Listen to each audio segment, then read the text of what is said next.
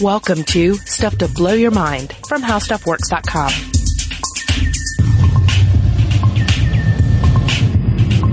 Hey, welcome to Stuff to Blow Your Mind. My name is Robert Lamb. And I'm Christian Sager. And in this episode, we're talking about uh, a little book series, a little TV show, a little franchise uh, known as The Strain. Yeah, so this is something that Guillermo del Toro uh, originally came out with as a series of novels with Chuck Hogan. Mm-hmm. and it is primarily, you know, we're going to try not to spoil this story for anybody during this episode. It's primarily about vampires, but they have a very particular kind of biology that's unique to this story. So what we were thinking was that we could take a look at that and how it relates to the biology of actual parasites and vampire-like creatures in nature. Yeah, it's kind of in the same vein with some past episodes we've done with, uh, Monster of the Week, uh, blog series, Mon- uh, Monster Science video series, that sort of thing. And, uh, you know, I know some of you out there love the strain. Some of you out there may hate the strain, and a number of you have no idea what we're talking about. Perhaps, and right. you'll end up checking some of it out because of this episode.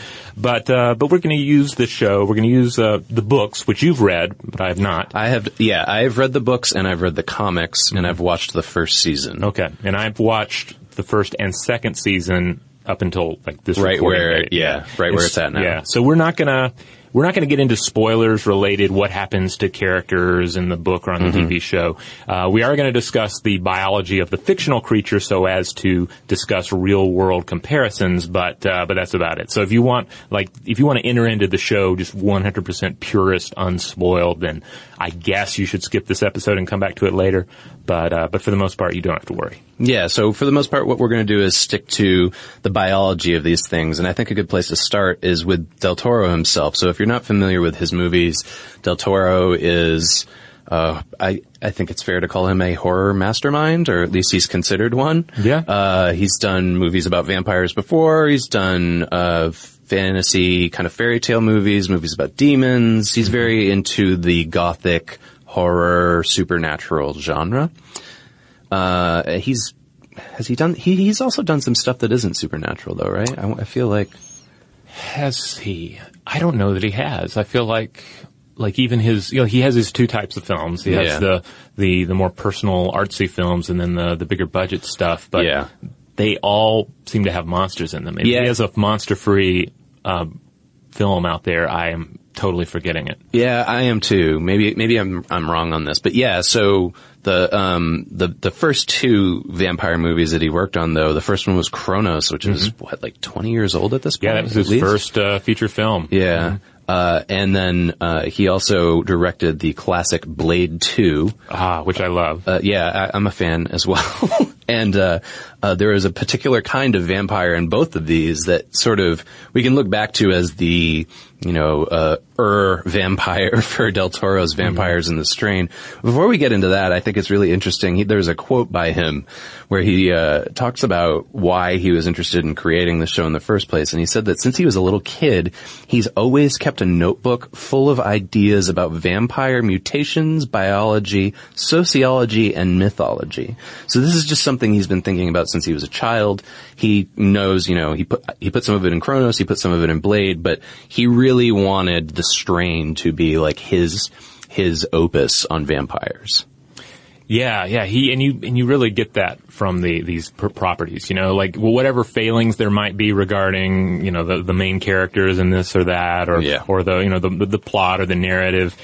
You can't fault the monsters because the man the man loves his monsters and it's it's it's clear the amount of work he puts into it, the people that he brings in to design. Like he's always bringing in such a fantastic team of yeah. artists, and I understand he sets up when when he's developing any of these properties, he sets up in the middle of the art department. Like it's not another room; he's there in the middle of it, saying, "That's great, that's." Great. I believe that's his background mm-hmm. is that he worked in uh, television. I want to say in Spanish language television uh, as like an art director before he started directing and writing himself. Mm-hmm. But yeah, it, have you ever looked at um, there? I, they may even have published a version of this of his notebooks. Yes, I've seen. They're I've fascinating. Seen like each each project he works on, he just fills a notebook with drawings and little writings and scribblings, and he's an amazing artist as well. So mm-hmm. you get to see kind of his ideas for how these things flesh out. Literally flesh out because he's really into the Yes, the he flesh is. it. I mean, any, Yes, he is. It seems like there's always a monster autopsy scene in any film he does, which is which is perfect. Absolutely, and he has uh, seriously got an obsession with jaws and mandibles and tongues, like pretty much everything. Uh, I remember watching Pacific Rim, which is what that's the last major feature that he came out with. I believe so. And and yeah, and even the giant monsters in that, the the kaiju had these like mandibles that separated off of their face and these huge tongues that shot out. He's he's really into that. Yeah, I, be- I believe on, on most of his recent films, he's brought in Wayne Barlowe as one of the artists. Yeah. Is, of course, his work designing alien physiologies and demonic physiologies, all based on a background that he and his parents had in um, in, in, in natural world illustrations. This is Wayne Barlowe, not Wayne Del Barlowe, Toro. not Del Toro. Yeah. Yeah. but Wayne Barlowe's work is just so. I mean, he, you believe any design that he, he gives you. Mm-hmm. It, it feels like a, a real fleshy creature that you've just never witnessed before. Yeah, so his his team that he works with, uh, that he's kind of a, he's assembled this like a team over the years of working on projects. But Wayne Barlowe is a mainstay, uh, and then another guy who I'm a fan of is Guy Davis, who is a comic book illustrator who's worked on stuff like the BPRD, his own book, The Marquis, uh, and he did a, a really interesting. One of his first comics was like a punk rock take on Sherlock Holmes. If Sherlock Holmes was a woman in the 70s who was a punk rocker, Nice. uh, it was fascinating. Uh, it's, it's good stuff. But uh, Guy is also just an amazing concept artist, and so he's designed monsters as well, along with that team uh, with Wayne. And then uh, looking at the research that we had for this episode, there were two guys in particular that seemed to work with them on the actual special effects and makeup. It was uh, Steve Newburn and Sean Sansom are the team on, on the at least the first season of The Strain. They were responsible for a lot of the practical special effects. Now, just to go back to Cronos and Blade 2 for a second. Um, in Cronos, we saw vampirism as this uh, kind of hybrid of, uh, of an, you know, alchemical insect, clockwork contraption uh, that was pretty interesting. Like it kind of pins to you, sinks its teeth in, and begins the transformation. Yeah, I had uh, actually forgotten the the main plot of that movie because it's been so long since I've seen it. So I reread the summary before we came into the studio, and it really uh, immediately came back to me that what stuck with me was the aesthetic imagery of that clockwork bug thing, you know, piercing people more, and and also the like sort of marbleish white uh, translucent skin Yeah. of, of the vampire. Yeah, that that definitely stuck with me, and that's something he came back to in Blade 2 as well for the the elder vampire in that, where you have this this ancient creature that is, you know, at once beautiful and ghastly, that it's it's taken on this Nosferatu appearance, but it also has the look of like a marbled statue. So it's that kind of uh, uh, dichotomy that I, I feel like uh, he, he he captures really well in his yeah, features. it, there's he does a, a great job. You know, this is pop culture talk, not science talk, but he does a great job of honoring the sort of lineage of vampire stories and incorporating aspects of Nosferatu or Dracula into these things, but also putting his own spin on it by adding weird science. I guess is the best way to put it. Yes, yes.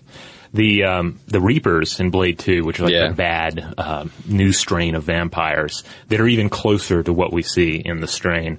Uh, they have these uh, cool mandible jaws that open, like the jaw, uh, the, the lower jaw splits down the middle and becomes Yeah. mandibles, and then there's a a, a proboscis type uh, tongue that comes out to pump out blood. And my favorite bit, which I think I mentioned in the Stigmata episode, is that they have um, hardened bone plating Right. on front and back. So the only way to stab them in the heart is to go in through the side. Yeah, like under the armpit, Yeah. right? Yeah. Where, where you get into this, into the of course the Catholic imagery that, um, Uh-huh. that Del Toro is really into as well. Yeah, and uh, I, I think it's important to note too. This is also part of the strain in, in a number of his uh, uh, designs, I suppose. Mm-hmm. But there's definitely a vagina dentata theme going on with his vampire monsters, Yeah. and that like their monster mouths kind of open up and have teeth in a way that like the vagina dentata mythology, I think, uh, represents. Yeah, I remember listening to the Blade 2 um, director's commentary. Oh, I uh, have not heard that. a while back because, like I say, I really loved that movie when Yeah. it came out, and it's one of those I could probably watch any time. But I remember Del Toro pointing to like different scenes and saying, "Yes, that that door kind of looks like a vagina. This doorway kind of looks like a vagina." So he was like that Catholicism and monsters. Are, that's his thing. Did you ever see the third one? Yes, Because in the third one, I think they took it. Didn't they take his model? It, he did not direct it, but they took his model and like applied it to a Pomeranian dog. right? Yeah, it kind of has a cameo with a Pomeranian. Yeah. It, just just to mock you uh, with how great the, the second one was. Yeah. So, all right. Before, basically, this is how we're going to play this out. We'll present to you how the vampires in the strain are biologically formed, how their fictional biology works, and then the second part of this episode, we're going to talk about strigoi, which is what they call them in the series, uh, in the natural world. So everything from wasps to uh, d- creepy worms, syphilis, you name it. Uh, we're going to try to cover it. Excellent. All right, so let's do it. Let's uh, dissect the Strigoi here. Um, do you want to take us through this? Yeah, I will try. So, uh, there, he definitely has thought out from beginning to end a process through which these things go through. And it all starts with a worm, this kind of capillary worm that passes from one creature to another. Uh, and in the case of the vampires, they, you know, they bleed the worms or, you know, when they, when they drink the blood of their victims, they pass the worms on to their victims. Or they might vomit it into your face. Yeah, you know, uh, kind of thing. is there one or two of those as well? Yeah. Um, I mean, it can really hap- happen like I, uh, any way that like even if you like touch, I think like spilled blood by one of these things, there's worms in it that'll burrow into your skin. Right? yeah, they're always uh, like wiping off their swords because they end up with you know that ichor on them with little uh, little worms. So this worm is essentially responsible for the whole fictional biology of these vampires. And the way that it works is you get infected by one of them, you lie in a suspended state of animation for about a day, and then the following night you rise as a vampire. And it, so it's not like the idea of the vampire from sort of past fiction where it kills the victim, they die, they're buried, and then they rise. These people are still alive, they're just undergoing like a metamorphosis. Yeah, yeah, like the, definitely it's a situation where the parasite transforms the host um, into really a different kind of organism. and they the primary thing like i think the first thing in these uh, vampires biology that changes is they grow a six foot long stinger out of their mouth uh, that fills up their torso cavity. Uh, and i guess what's supposed to happen is the lungs and the throat tissue all kind of like melt down and recompose and modify into this stinger thing. And it's hideously long too. yeah, yeah, and it and it uh, is how they feed. They shoot it out of their mouths and latch onto people, or they also that's how they pass on worms to other people to spread the infection. Uh, and like the like we mentioned with the mandibles of the Blade Two vampires, their jaws are on this weird lower hinge, and they kind of you know drop so that the stinger has room to come out of. And that I think in the storylines, uh, at least from my experience with the books and the comics, I think it takes like that's the first thing. Like within eight hours, you've got a stinger, uh, and you might still have a little bit of your personality, but then it takes seven days for this other set of of traits to change within your body. So uh, your skin becomes opaque, your digestive system gets fused together, uh, the stinger forms, of course. You lose your hair and your fingernails and your nose, and also your genitals and ears. So the vampires are, are sexless, kind of. Uh, they're they're very machine-like in a, in a lot of ways, right? They just kind of dump all of the uh, non-essentials of the human body. Uh, and then their fingers grow into talon-like things, which I don't know if they use them as weapons as much as they do for like crawling around on walls and stuff, right? Yeah, I think in the show you you do see them use less as weapons because I mean they got that stinger, right? Why, Yeah. Why would you Yeah. even have to use your claws? So the idea then is that, you know, after seven nights, they're fully formed into these sort of hairless white, uh, stinger beasts that troll around and, you know, kill humans and turn them into more vampires. And most of them are kind of zombie-like, uh, as Yeah. opposed to the the very few who have uh, like a rational mind yeah, it- within the fictional world, I'd say like there's only like two or three maybe vampires that have sort of uh, control or, or uh, uh, individuality. The rest of them sort of turn into this hive mind of of almost like insects, Yeah. actually. Um, So there are a couple of ways that they used science, or they tried to use science. It's kind of hokey pseudoscience. To Well, you know, sometimes when when fiction meets science, you have Yeah. to you have to build the bridge a little bit between it. Oh yeah, and I certainly I think this is the best part about the strain too. There was a lot of attention put into this, but uh, so the mythology of vampires being vulnerable to silver. That's because silver has an antiviral bacterial quality that disinfects these worms and is somehow able to sort of burn through the, the the tissue that they've created. Uh, and then they're also vulnerable to UV light, which is where the, you know, they can't go into sunlight thing comes from because the UV light also has germicidal properties. It's on a certain kind of wavelength that breaks down the tissue within the vampire bodies. Um, this is an interesting sort of sciency thing that Del Toro threw into there. So his vampires can't vomit. Okay. And all of their waste is excreted from a cloaca, uh, that, you know, they they lose their genitals and everything fuses down there into a cloaca.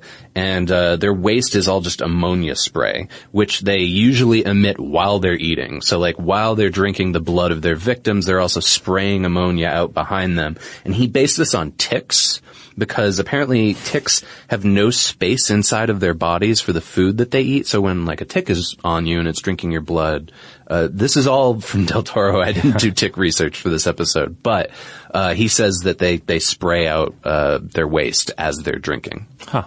You know, that reminds me, I was reading about scorpions recently, or actually it was a, a really cool article about the anus and the evolution of the anus. Yeah. And they, they, they mentioned a, a particular type of scorpion that can jettison its tail when threatened, much like a lizard. Uh, Really? yeah, autotomy. Uh, and, uh, and in this case, though, when they jettison their tail, they also jettison their anus. Huh. So they can no longer um, defecate at that point, so they just continue to balloon up with uh, feces for the rest of their life. And then die from it eventually? Like Yeah. there's a toxic, huh? Only here on Stuff to Blow Your Mind will you go from anus to scorpion to vampire.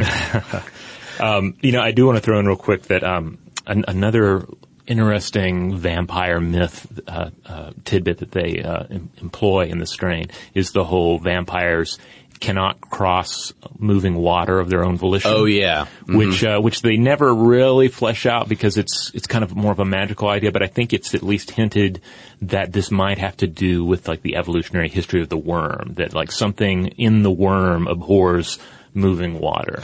There is, I don't want to spoil it for our listeners or for you, but there is a explanation to it that comes in the third book, I want to say, and maybe, you know, the, I guess if the TV show is a season for every book, it would probably be in the third season. Okay. Well, I, I Yeah. have that to look forward Yeah, to. there is a sort of explanation. I don't think it's sciencey though. But that- I like, I like your idea better. Yeah, because as we'll end up exploring, um, you know, water, moving water, parasites, and parasitic manipulation of the host. Hugely Uh, important. Hugely important. Yeah, we do see that in, in the real world. So Del Toro himself has said in interviews that he based these worms in the strain on two real worms. Uh, the first one is the heartworm, which we're all familiar with if you have a pet, if you have a dog. I just gave my dog his heartworm pill this morning.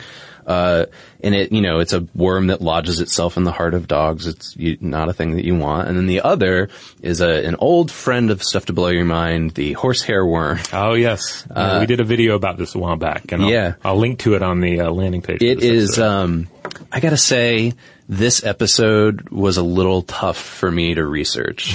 um, I re- I really feel like I've gotten my uh, my my badge of of stuff to blow your mind courage this week because uh, there is some pretty disgusting stuff uh, in the biology of these different parasites and insects, and just watching the video of the horsehair worm squirm its way out of a cricket's body is Oh. uh, it just gives me goosebumps. Uh, it's it's chilling, but it's also fascinating. And I definitely recommend that you go watch that video because I had not heard of it before you did that episode. Yeah, that was one. I think I mentioned it in the episode that I, I saw it in like a junior high band class where some girl You saw a real one? Yeah, yeah. Like Oh. there was a cricket on the floor, and this girl in the clarinet section, she was acting. She was acting like all you know, grossed out by it, and Uh-huh. then she uh, she stomped the cricket, uh, which I thought was a little Yeah. over the top. Yeah. But then, in perfect karma, she was then legitimately horrified by the sight of the horsehair worm emerging, you know, impossibly long from the belly Yeah. of the cricket and crawling across the band room floor. So. Yeah, they are. I mean, a lot of these things that we're about to talk about are, are pretty vile. Uh, and I'd like to quote. There was an article that I researched or I read for this uh, episode that was about the strain, and it was the only other thing I could find that was like this episode. It was about the strain and the science behind parasites. Uh, and the science writer at Vox, her name is Susannah Locke. She was the expert that they spoke to about these. Uh, and she had this quote in this that I really liked. She said, "For as creepy as you can make some monster, there are almost certainly ten or eleven things out there in nature that are even creepier." Which is uh, that's nice. I like that. And she's she's right. It's uh, mm, there's just something about these things that just are revolting. Yeah, I mean that's the thing I, I find again and again with my um, Monster of the Week uh, and, and Monster Science series is that like sometimes I approach it by like there's a cool article that comes out and I'm like, oh, that's some neat biology. I wonder what that matches up with in fictional monsters. But then other times I'll, it's just if you think of any elaborate monster, if you watch a film and you really say, hey, that's a really cool monster design, Yeah. and then you wonder, is there something in the real world that matches up or exceeds that? There almost always is. Yeah, I mean, obviously, it's uh, where the imagination probably comes from in the first place. Oh yeah. Uh, it, Del Toro himself, you know, we mentioned earlier about how he was obsessed with vampires as a little kid. Well, he also refers to himself as a biologically perverse guy. uh, and he, he said when he was a kid that he, he's always, uh, keeping jars of things, like jars of animals and blood, and he had little dissection tables, so he would just do his own little autopsies on animals, which is terrifying. Yeah. And, uh, just makes me think of that, uh, that old adage that, you know, the, the kind of people who torture, I mean, he was not torturing animals, but, you know, opening up, uh, animals as little kids are probably going to grow up to be a psychopath. Instead, he grew up to be an artistic genius. That's right. Keep financing his films or else. Yeah, we're not, this episode is not financed by Crimson Peak coming to a theater soon near you. One last thing before we get into the examples, there was another great piece of research that we found uh, that was uh, actually Susannah Locke's article led to it. A guy named Ed Yong did a TED talk about parasites uh, and and the kind of uh, zombie-ish effects that they can have on various uh, animals, m- mostly insects, but uh, cats are covered as well. Um, and he says, I think this is part of what makes parasites so sinister and compelling. We place a premium on our free will and our independence, we being humans, and that the prospect of losing those qualities to forces unseen informs many of our deepest societal fears. So this gets right to the heart of what scared me the most about vampires when I was a child. Uh, I very clearly remember my my first interaction with vampire fiction was an episode of Spider-Man and His Amazing Friends, and uh, Dracula was the villain that they fought in that episode. And something uh, something happened where his amazing friends, Firestar, I believe, was the the his uh, female superhero friend. uh she was turned into a vampire, Huh. and it. I was. I mean, I was probably like four or five, and I remember like doing that thing where you stand by the door and you're watching the TV with one eye around the corner of the door because I was so scared of this cartoon Dracula. It's weird that Dracula himself showed up because uh, uh, what's the name of the actual vampire that is in like kind of the Blade and Marvel? Oh, Morbius, the Yeah. living vampire. Yeah. yeah. I don't know if he ever showed up in the cartoon, but uh, Marvel. Not took- the old one, right? You're talking about that that really old Spider-Man cartoon. Yeah, the one from the 80s. Oh, okay. This one, uh, the, there was an older Spider-Man cartoon, I believe, in the late 60s, early 70s, but, um, Marvel had a string of horror comics that came out in the 70s, and Dracula was one of them. Okay. Uh, I think probably because I would assume the rights to that were open, and they could just do whatever they wanted with it. Cool. Well, the, I like that quote from from Yong though because it because the whole issue of parasites and free will, uh, the whole idea of vampires and free will, uh, certainly uh, certainly resonates because in vampires you often see themes of addiction um, are are explored, themes of uh, disease, themes of parasites, all things that suddenly turn the table on us and say, well, maybe we are not in control of our bodies. Yeah. If our bodies are telling us to drink this and making these things happen to ourselves, you know. Some stories have gone so far as to make it a, a metaphor for uh, like HIV, for instance. Yeah. Like uh, it's a bloodborne disease, and it again it changes our bodies against our will. We don't have any control over it. Yeah, the I, that idea is, I think, inherently uh, revolting, Yeah. especially to human beings, and maybe maybe specifically to Americans. I don't know. There might be a cultural study on that, but we value our independence so highly in our culture that maybe there's something to that that affects us more. Well, you know, and that brings us to syphilis. Um, and I, and I'm, we're not going to go too in depth on syphilis because we have two episodes in the past that we did on syphilis, uh, looking at syphilis uh, as a disease, uh, looking at the um, uh, Treponema pallidum, the uh, the uh, the organism that causes syphilis, as well as the history and cultural impact of it.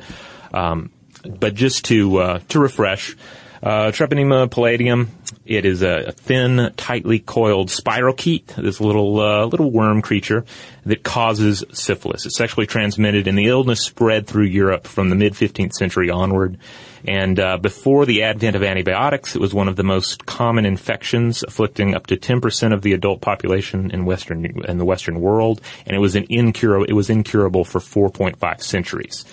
Um, and when you really start teasing apart the impact of syphilis in the Western world, it's difficult to overstate it. Um, it was widespread, spread. Again, it was incurable. Uh, it was a thing to be feared. And, uh, and of course, when we, as we've been discussing, when we, we take our monsters, we're, when, we create monsters, we're giving our fears uh, form and face and uh, a force all their own. Yeah, I think that uh, it's important to recall like how prevalent syphilis was at, at a, to- a time before we were alive, and that I imagine, from what I've read of of uh, you know the, the the period that it was most active, was that I say most active as if it's like a living, you know, one single-minded creature, but, but, but, uh, it was really, uh, had a huge impact on the cultural, uh, zeitgeist, I guess.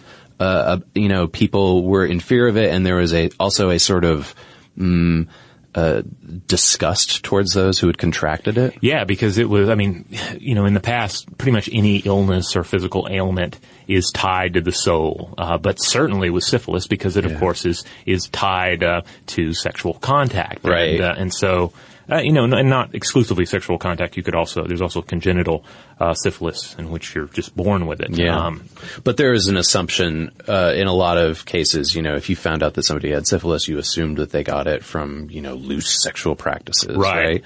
Uh, and, and like I remember doing research for another project about, um, the Franklin expedition, uh, going through the Northwest Passage. This is in the mid 1800s.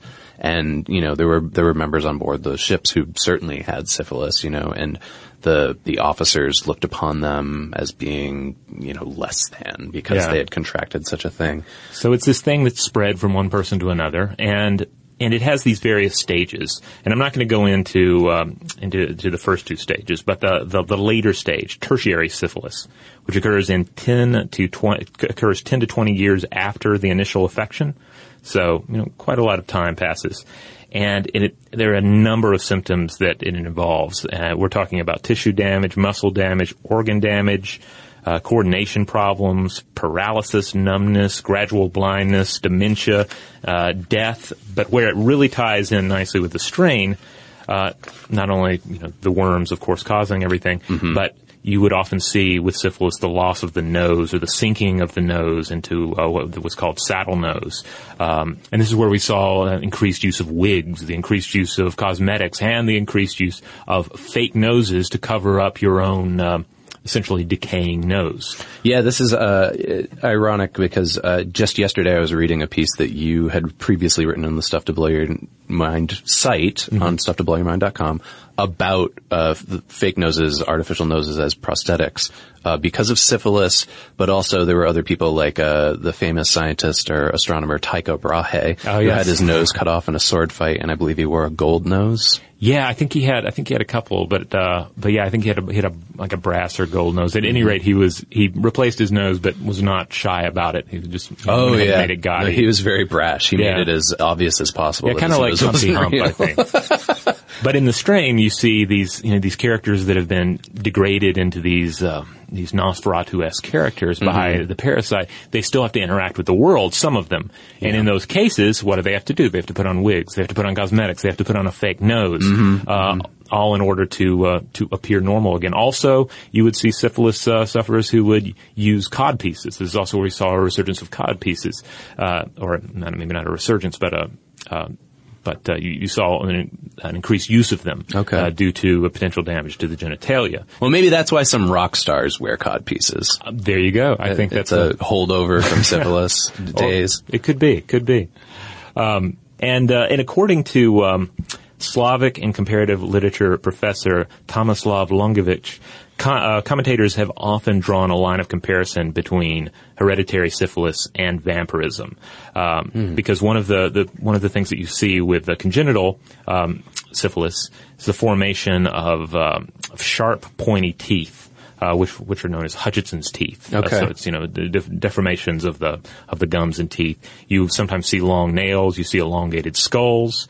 Um, and, uh, you know, superficially, it's easy to look at extreme cases of late syphilis and congenital syphilis. Because when you have congenital syphilis, a lot of times the, uh, the physical deformities are really, I mean, they're taking place in the womb and they're pretty severe early on in life. Um, but you could, you could easily make a comparison between Count Orlok in Nosferatu and Sure. a severe syphilis sufferer. Yeah, I, re- I remember uh, the research that I had done on syphilis, uh, again, ar- about the sort of Arctic expedition time. Some of the photos that I saw of um, like skulls or, or, or uh, they had done like molds of people's heads. I mean, we're talking like uh, elephant man style Yeah. deformations here. It's pretty rough. Uh, it looked incredibly painful.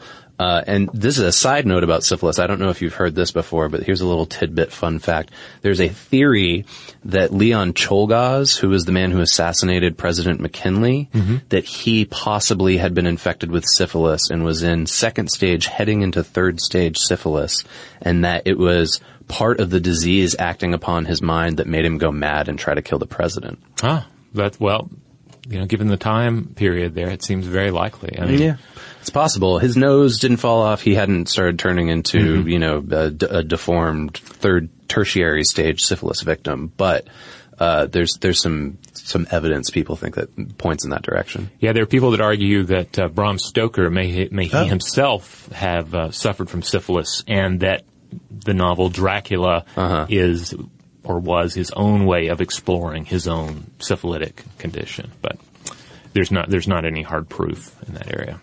Uh, so w- I feel like we've we've gotten syphilis pretty well covered here. Uh, and like you said, there's two previous episodes all Yeah. about it. So if you want to learn more about syphilis, go back through the archives and uh, certainly uh, take the deep dive with Robert and Julie on that. Uh, let's get to another one. This is just a, a, one that uh, that guy Yong mentioned in his TED talk. He talked about the guinea worm. Is this one that you've encountered in your uh, various travels with parasites and monsters? I feel like we've covered guinea worm in the past. Yeah, Okay. I think we. I could be wrong on this, but I think we did a um, uh, something with uh, the Carter Center about guinea worm. Oh, okay.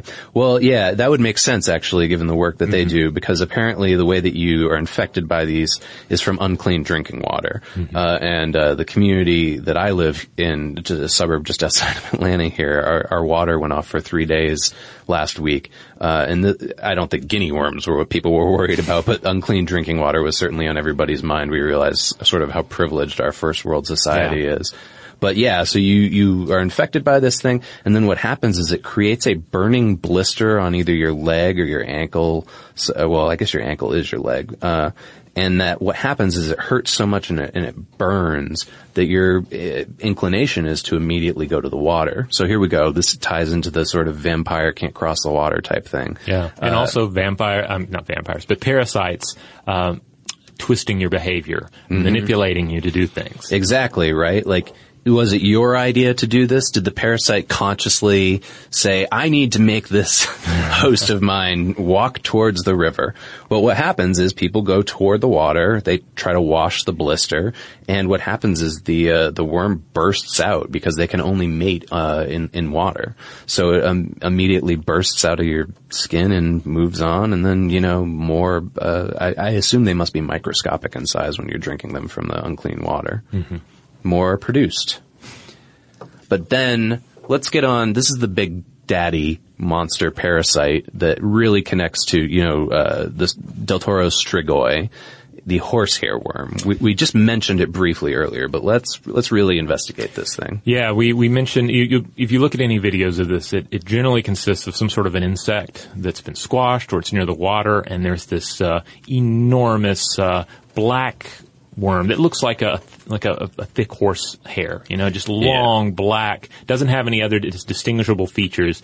Extremely long, extremely wiggly, just writhing and emerging from this uh, creature's abdomen, and it's uh, it's grotesque If and you- beautiful and Yeah, you're right. It's both of those things. It, it, if you haven't seen it, I I think it's important to uh, to note like these things are like three or four times the size of their host body in Yeah. terms of like length. Yeah, once they've reached full size. when you see yeah. them start pouring out of like a dead cricket or whatever, it's Mm-hmm. just ugh, it's so nauseating because you just they unfurl. Yeah, there there are a, a number of different ones. Uh, they're all from the phylum uh, Nematomorpha, and uh, the the way it works is this: uh, the adults are free living, but the larvae are parasitic and grow to adulthood in the body of an insect. Uh, male and female horsehair hairworms mate in damp soil and fresh water. So you may, if you're ever walking through the woods, uh, which I, I was once, and I actually looked in a puddle and I saw one squirming around. Really? Yeah. Um, so the, the males and the females, uh, they mate in damp soil or fresh water. The female lays just millions of eggs in this little puddle, and then the eggs hatch, and tiny uh, larvae, um, they, they insist on vegetation near the water's edge. Okay, which is probably likely to be eaten. Right, right. Yeah, that's what happens. Cricket or other uh, host drops by. They eat the, um, the, the the vegetation. They end up consuming the encysted larva.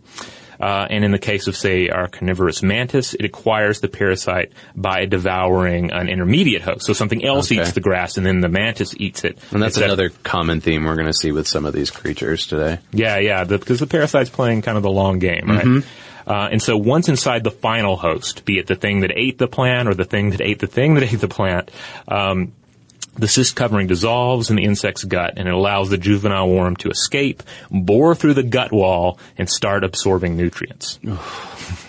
Uh, and and that's you know similar to what we were just talking about with the guinea worm. That's when it bursts free, right? After after it's sort of taken as many nutrients as it can. Yeah, once it's reached full size, but here's the thing, and this is something that, that uh, researchers are still exploring. Okay. So if you if the host dies, if somebody squashes it on a band room floor, Mm-hmm. the worm emerges. But obviously, this is a situation where spaceship cricket is going down, and so Yeah. the parasite that is piloting the spaceship at this point has to get off, has to has to disembark.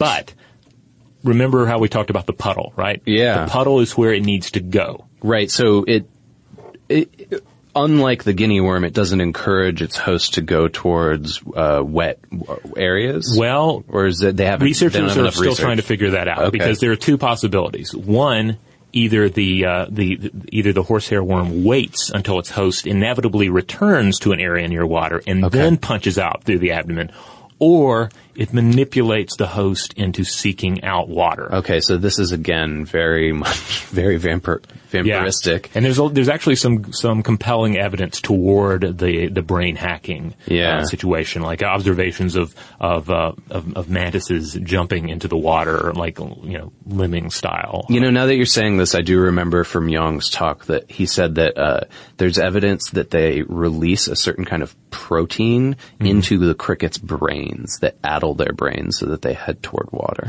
Yeah, yeah. Like I said, I feel like the the evidence for uh, brain hacking is pretty compelling here, and and ultimately makes the creature all the more fascinating.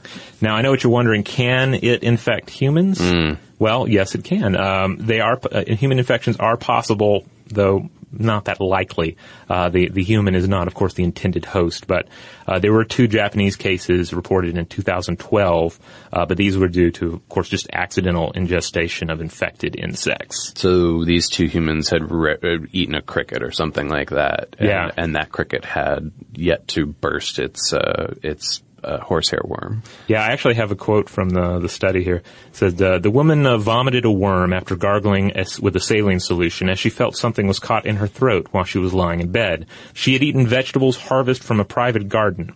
The other worm from the mouth of a boy was removed by his mother. So So uh, you said that you've seen these, so I'm Mm-hmm. assuming that they're uh, in, indigenous to Southeast United States Oh, where yeah. we live. It sounds like they're also indigenous to Japan. Are they just everywhere? I think they're just everywhere. Yeah, they're in, they're in Asia, they're in Europe, they're in the United States, they're um, anywhere there is a a warm, safe insect belly in which to grow, there you will find the horsehair worm, and maybe inside us. Know. Yeah, think back right. to how well you washed your greens. Well, it also makes me kind of want, right? Like, uh, how many autopsy tables have, uh, you know, somebody dies and then all of a sudden a, a little worm just kind of pokes its way out and uh, makes its way over to the sink or something. You know, I mean, I don't think that they're that insidious, obviously, but this is clearly where Del Toro got the inspiration from.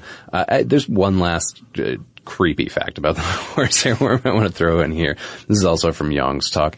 He said that there was a Japanese scientist named uh, Takuya Sato who found one stream where there were so many of these things and they'd infected so many crickets that it just had filled up the stream with crickets and over 60% of the local trout's diet were the crickets who had been infected by horsehair worms and then subsequently horsehair worms themselves. Uh, um, I, I also remember reading in one of these articles that generally the host has only one horsehair worm inside it. Okay. But it is possible to wind up with twins, where you have two of these things riding Yeah. around inside you. Wow.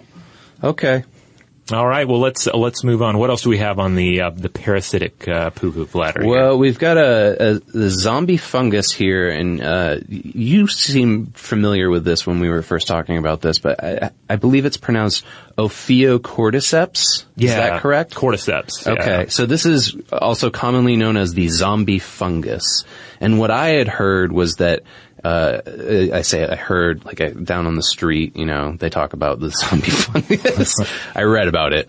Uh, it drives carpenter ants, like so that they get infected with this fungus and carpenter ants then go to find a more suitable home for the fungus that- and then it bursts out. So, uh, Yong jokes about this in his talk.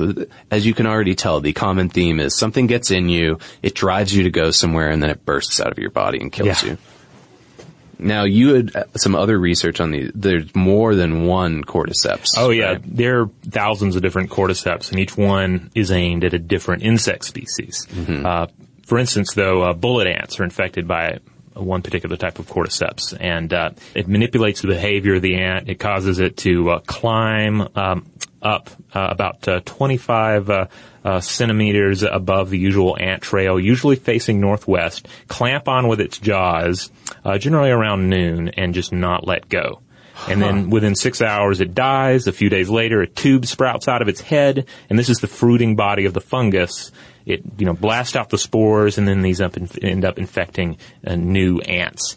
So, um, it's, uh, it, it's it kind of it, essentially it, it makes the the ant go raise itself up like a flag on a flagpole, Yeah. die, and then spread its its uh, spores. What's um? I mean, surely it this seems very specific. Northwest at noon. What's the specific? Uh, um, there must be some kind of reason for that. Like, is the sun as it's at its highest, and that subsequently makes it easier for the fungus to bloom or something? I don't know. I guess so, or it's you know tapping into existing you know behavioral Yeah, uh, maybe that's in it. the ant. But um, if the uh, generally what happens too in these uh, these social ant colonies, if, if they discover a worker that uh, is exhibiting some of the characteristics of a cordyceps infected ant, they'll Mm-hmm. remove them and take their body out and dump them somewhere else because they know that Really? yeah that they are pariahs. So they're like the vampire hunter ants. Yeah, yeah, like they they they are, they are aware of the vampire issue and they will remove them if there's something fishy. Huh. Uh, this reminds me of the recent movie Ant-Man that's just come out too, where Okay. apparently through some science, like a, they, they just wear like Bluetooths basically in their ear that allows them to control ants. And now I'm wondering if, uh, they could backtrack and do a pseudoscience explanation of it by saying that they've, they've infected these ants with the zombie fungus. Well, you know, there there's a lot of interesting um, species that live among ants. Um, and one in particular I was reading about the other day is a, is a type of beetle. Uh, and if you want the details on this, I did a Monster of the Week about The Thing. Oh, Uh, yeah. John Carpenter's The Thing, and I'll, I'll link to it on the That was pretty recent, right? episode. Yeah.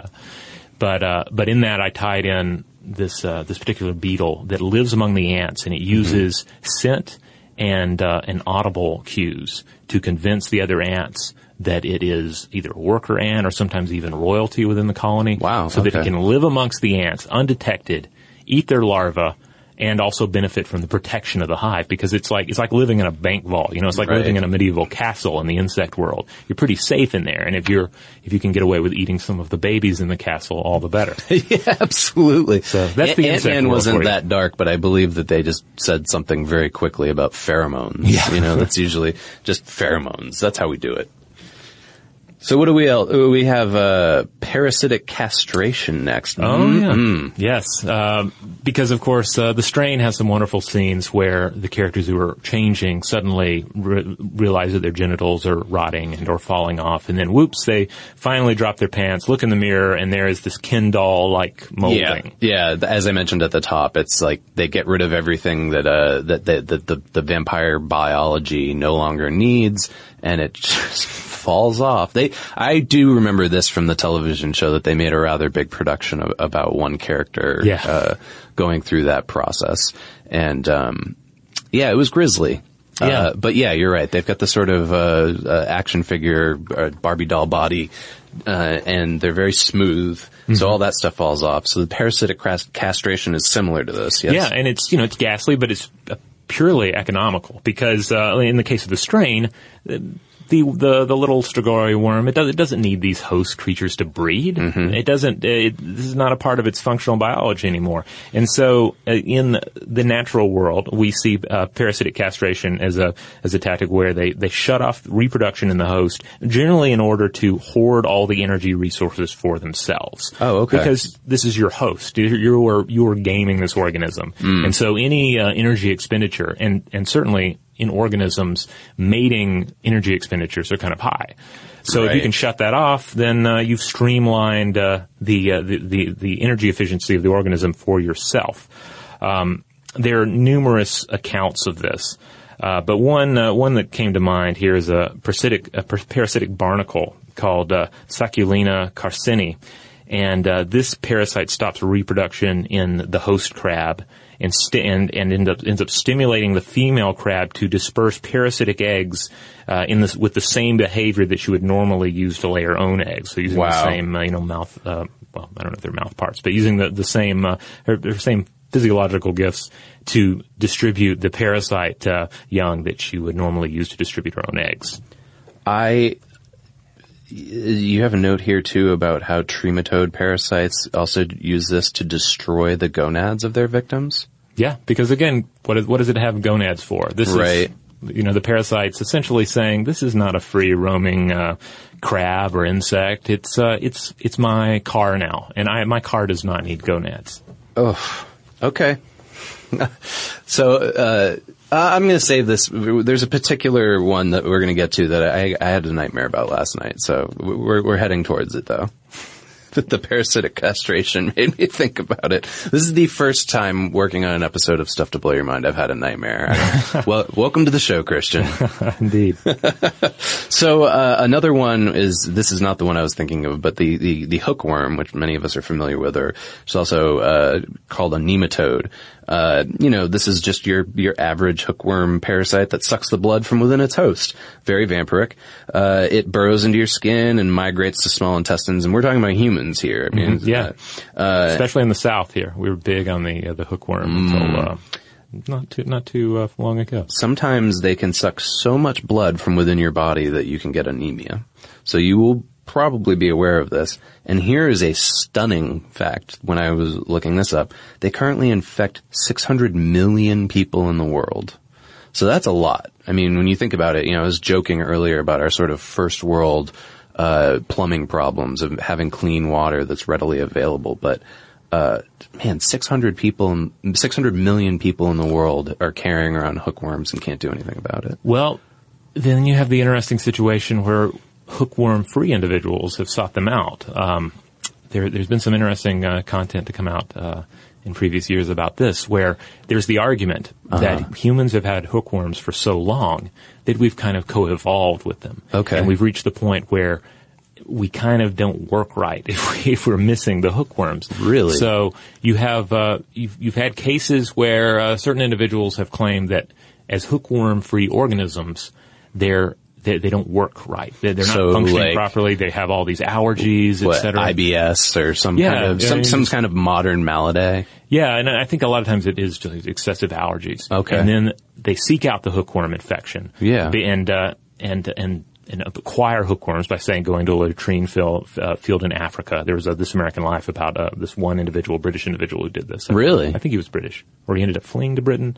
Anyway, he um, he went and acquired hookworms, and he was actually selling them online for a little bit uh, to like-minded individuals. Interesting. Um, the thing is, he's kind of acting ahead of the research. There's actual research that's looking into this, uh, saying, you know, to what extent have, do we uh, do we benefit from a mild hookworm infestation in our bodies? You know, not enough to actually cause anemia, anemia, but enough to um, to sort of balance things out and give our body the in, the the level of infection and occupancy that it has come to expect. So it's sort of like the uh, uh, symbiotic relationship many animals have with parasitic uh, parasites have with their hosts. Yeah, I Right. mean, across the board, when you look at, at parasites and symbiotic relationships, there's often kind of that gray area. Like, when does when does a parasite stop being a parasite and start Right. being, becoming a, a symbiotic organism? At what point does it stop becoming a parasite and become a part of who you are, such as you know all the uh,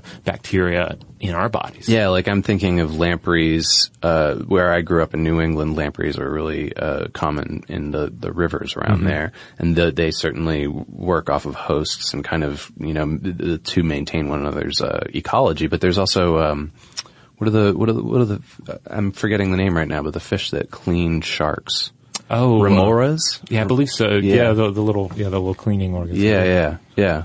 Uh, maybe that's a, maybe the hookworm is our remora. Yeah, I mean, there. I've, I've read some interesting uh, uh, speculative uh, biology about uh, about the origins of the vampire bat, and there's some uh, there's some uh, theories that vampire bats originated as as as, in, as creatures that would would feed, uh, clean up the wounds of uh, giant you know megafauna, and then over time that develops into just full blown parasitism. Yeah. Well, that is, you know, if your stomach hasn't turned yet from our hookworms and syphilis and zombie fungus, what have we got next for you that's like a vampire from a from a science fiction TV show? Of course, we could keep going. We're actually going to have to cut a couple of uh, parasites from our notes uh, just to, so that we don't go too long here. Uh, but the next one we're going to look at is Cymothoa exigua, um, which is this uh, cool isopod creature that a number of you are probably familiar with. It kind of looks like a like a, a sand louse. A little bit like a uh, kind of beetle or an enlarged tick or something like that. Yeah, I think it's actually kin to like the little roly-poly uh, creatures you see. Uh, if you've seen the horror movie The Bay, which came out about two, maybe three years ago, the whole movie surrounded the idea of uh, these sort of mutated isopods infecting human beings. Oh, did you see it? I did. Yeah. Does it does it actually like replace their tongue? Yeah, it does. Yeah, Oh, it- I mean, the whole movie sort of builds up to uh, that. That's the, the the big scene, but they, they they cut it. It's found footage, so they cut it with footage of actual isopods inside fish mouths replacing their tongues.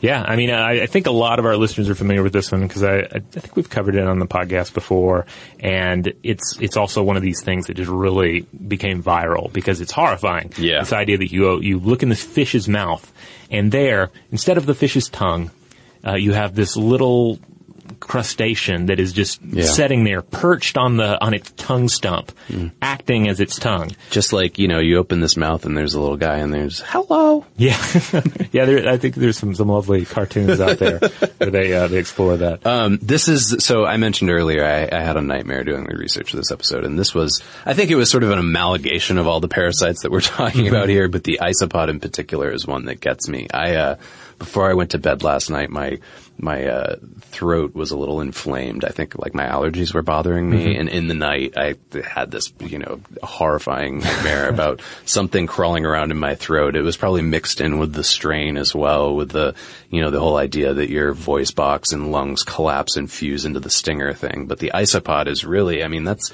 that's pretty close to the strain there, where your tongue is replaced by a living thing. Yeah, and it's horrifying to think of, of a fish experiencing this because the fish can't just reach in and do anything about Right. it. It's just kind of, it's just got to roll with it at this point. You, this thing painfully like drains your tongue juice out and then your, eh, it just atrophies and then attaches to the stump and then it becomes your new tongue and, and, you know, feeding off of morsels of food and mucus. It's, it's horrifying. Yeah, and to be clear here, uh, my understanding is that they do not do this to humans. There hasn't been a case where a human's tongue has been replaced by one of these things. Right, But and- that movie exists. It's fictional. Yeah, and the, the, the isopods in question here, they, I don't, uh, it's my understanding too that, that, uh, we, we still need a lot more research on them. There isn't a lot of, of, of, of there isn't a lot of study into their biology, Yeah. uh, and their their life cycle. But uh, but hopefully in the years years to come, we'll learn more about their their marvelous lifestyle. But yeah, if you certainly, if you want to see some twitchy imagery, uh, do an image search for isopods, because just in general, not even just the ones, the, the, the Cymothoa, as you mentioned earlier,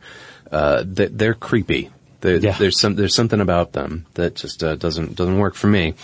Uh, so okay, wasps. There are a lot of different parasitic wasps. So there, this is sort of a, lo- a broad category, but I think it's important for us to cover in this relation to the strain because there's so many of them, but they they commonly have uh, this this trait where they lay eggs inside of a host. Uh, the, the the generic one that I read about was that they lay eggs inside a caterpillar, right? And they these eggs hatch inside the caterpillar's body, devour it from the inside out, and then come you know burst out of its body again, like the the the the stereotype of all these things, right? Here's where it gets even weirder. Some of these wasps stay behind in the corpse of this caterpillar to defend other wasps that are still metamorphosizing inside of it. Mm-hmm. And they will, like, like people wearing a horse costume, sort of, they manipulate the wa- uh, the caterpillar's corpse so it seems like it's still alive, and they try to chase away predators. They'll move it and kind of twitch it around, and st- it's it's uh, horrifying. Yeah, when you start looking at parasitic wasps, there's so many fabulous examples. Like there's a, a study that I was just reading, an embargoed study that's coming out and will have come out by the time this episode airs, uh, in which uh, a particular wasp actually makes the infected uh, spiders build it, uh, build a protection for it. Yeah. Uh, and uh, one of my favorites is uh, a particular wasp, uh, Dinocampus coccinella, and uh, it, it does the you know the traditional um, parasitic setup here. It ambushes uh, a ladybug, uh, implants its uh, its egg inside it, and then uh, and then runs off. Right. So eventually. The, uh, the the young wasp emerges from the host organism, and a lot of times you you know you would expect the host organism to mercifully die off, uh, but in this case, not only does the ladybug live, but a little behavior modification from the parasite forces it to hang around and guard the parasite baby as it grows into full adulthood beneath the protective bulk of the ladybug. Yeah, Um, and they think it's due to secretions that are left by the larva when it bursts out that, you know, functionally reprogram it. And then on top of that, the ladybug doesn't even die then. Um, the researchers found that 20, in 25% of the uh, the cases, the, the the ladybugs recovered uh, normal behavior following the ordeal. really. Yeah. So this is really gets to the heart of that theme of taking away independence. th- These parasitic organisms doing so, but also that it it, it gains it back. It get it gets its life back afterwards. If So, well, I mean, it has Nice. this hole in it, I guess. but it, I, it, I, I can't help but imagine like a human scenario. Like, what if we lived in a world where occasionally you're just impregnated by a parasite and you essentially give birth to this thing as it Mm-hmm. emerges from you, you know, alien chest bur- burster style, but then you live on to, you know, go to support groups for likewise, uh, parasite afflicted individuals. Well, I mean, I suppose that, that that you could argue that that's what's going on with some people of hookworm or Oh, yeah. tapeworm and, and such, but they're not uh, reprogrammed to guard the tapeworm's uh, lair. You know, uh, there's another, just one more parasitic wasp that uh, I wanted to touch on here: the Ampulex compressa, which is the emerald cockroach wasp. This one does a similar thing that uh, for the ladybug, but it's with cockroaches. I like that they all have their own like like specific breed of other insect that they you know mind control and destroy. So this one uh, lands on a cockroach, stabs it when it's uh, fertilized with eggs. The wasp. Uh, the stinger that it stabs it with is also a sense organ, so it kind of roots around inside the cockroach and touches its brain and it injects a certain kind of venom into the cockroach's brain that basically takes away the cockroach's motivation to escape danger at all. So the cockroach becomes placid and just follows the this wasp. Well, that's a gift, really, right? Yeah, I mean, taking away, you know, fear. Yeah. So, you know, they give, they, they take, but, uh, this is where it gets really nasty. Uh, it leads the cockroach away from where it lives back to the wasp's lair, lays the eggs in it, and then what do you think happens? Um, everyone goes their separate ways. Unfortunately, no. uh, the, uh, wasp eggs hatch and burst out of the cockroach and kill it.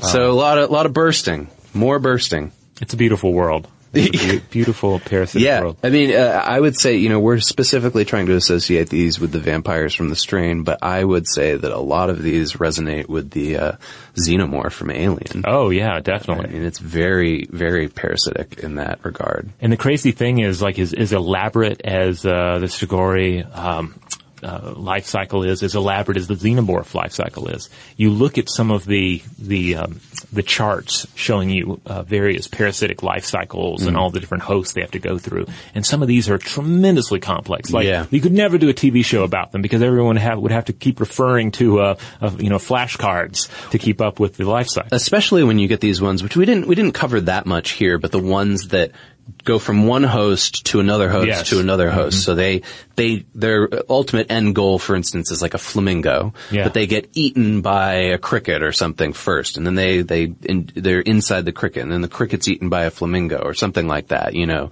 uh, it it they move on and on and on to get to the eventual thing that they can reproduce in. Yeah, and then and then very often they're hacking the mind of the host. They're manipulating behavior in order to game it back towards that that uh, that start point or that end point. Right. Exactly.